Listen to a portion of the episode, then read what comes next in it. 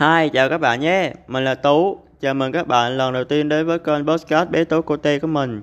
Uhm, đây là nơi để mình chia sẻ tâm sự những câu chuyện mình đã đang và sẽ tiếp tục trải qua và trong cuộc sống ấy và có khi các bạn nghe được thì nó tạo ra một động lực gì đó để giúp các bạn vui hơn, yêu đời hơn thì sao? Uhm, mình ba các bạn học được bài học gì khi trước mắt thì mình muốn hỏi là ở đây ai đã xem phim Im và Trịnh chưa? Um, và qua câu bà câu bộ phim này mình đã các bạn đã học được những điều gì? Mình đã học được rất nhiều từ qua bộ phim này. Lúc đầu thì mình coi là biết được tin là ờ, uh, Phan Gia Nhật Linh chính là người đạo diễn ra bộ phim này. Và lúc đầu mình có không biết ổng là ai đâu. Khi mình tìm hiểu trên mạng thì mới biết là uh, Phan Gia Nhật Linh là nhà đạo diễn sao ta? Bất làm phim mà bất kể sự lùm thùng của giới trẻ uh, những người xem uh, những người không tán thành dạng gì ấy. Uh, mình thì cũng không biết nhiều về ổng cho nên mình cứ việc coi rồi để một tâm thể thoải mái để coi. Và bộ này đã không làm cho mình thất vọng. Mình thấy bộ này nó rất là xứng đáng để mình coi. Và không biết mọi người sao chứ mình thấy rất cực kỳ xứng đáng.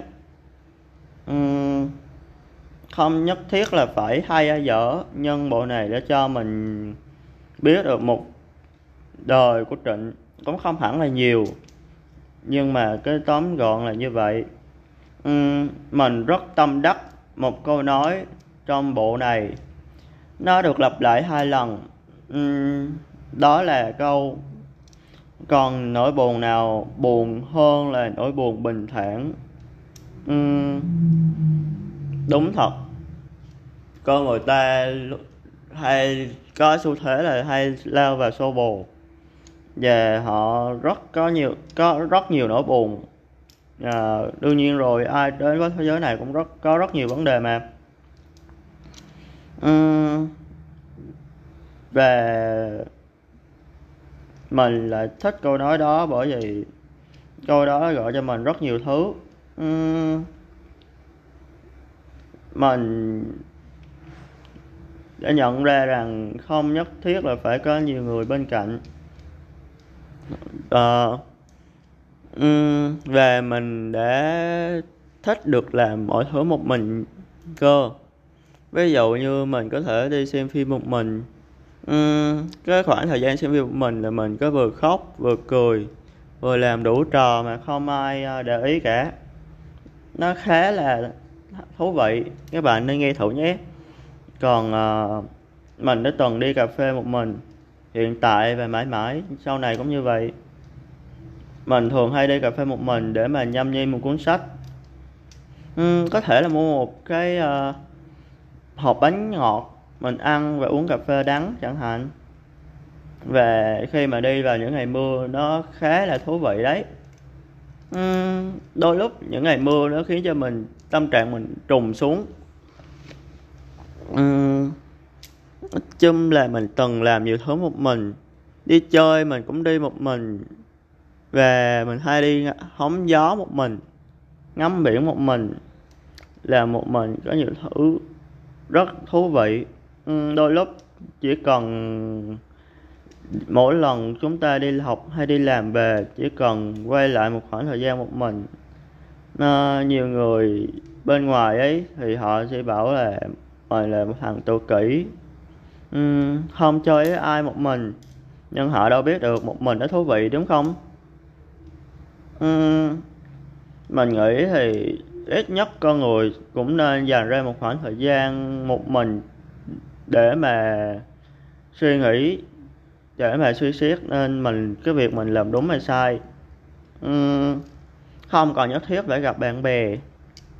Uhm, mình là một cũng là một người mà hướng nội nên cái việc ở một mình đối với mình nó quá là dễ dàng hơn rất nhiều người.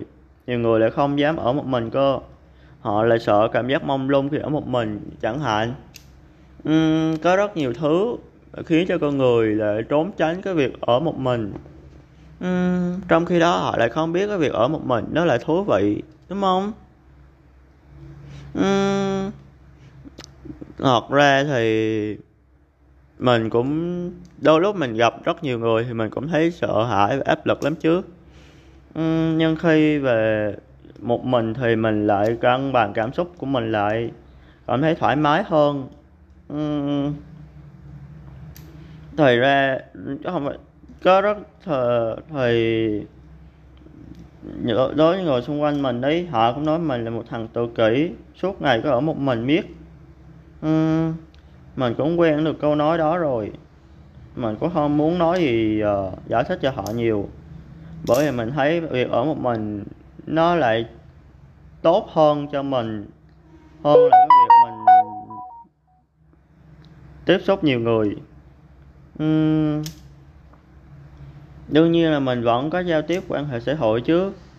Nhưng đối với mình nó không quan trọng mà cái việc mình dành thời gian riêng cho bản thân mình làm những thứ mình cần làm làm những thứ mình thích làm. Uhm, uhm, mình đã từng uhm, nói chung là tâm sự hôm nay của mình khá là ngắn. Uhm, mình muốn tâm sự mình đã rút ra được nhiều bài học từ bộ em và trịnh. Uhm, mình đã xem hai bộ em và trịnh và bản thu ngọt và bản thu gọn của nó là trịnh công sơn mình nghĩ là các bạn nên xem em và trịnh thôi bộ truyện công sơn thì cũng dạng như là copy lại của bộ em và trịnh và sắp xếp cái tình tiết để cho nó hợp lý hơn.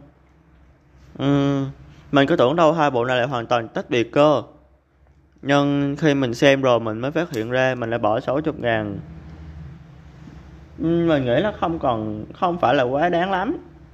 Uhm, không phải là dạng như mình phí tiền mình nghĩ ờ, uh, Trịnh Công Sơn mình coi ấy mình sẽ hiểu rõ hơn cuộc đời dễ mà liên tưởng hơn cuộc đời của Trịnh hơn.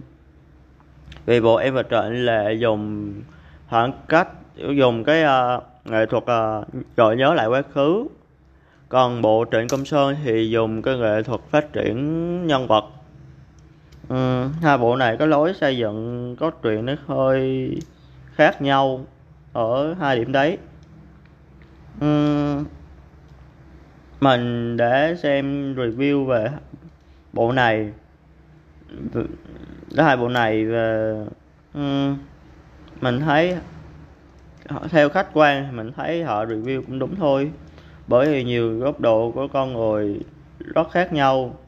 Không và phim làm ra đâu phải là phục vụ cho toàn con người một bộ phim làm ra để mà phục vụ cho số đông mà. Thành ra không thể nào mà bắt buộc phải phim phải theo ý họ được, đúng không? Ừ. đối với các bạn thì sao? Mình thì mình thấy là như vậy. Là hợp tình hợp lý rồi thôi số podcast của mình muốn nói tới đây thôi. Còn bây giờ thì tạm biệt và hẹn gặp lại các bạn trong những số podcast kỳ sau. Tạm biệt.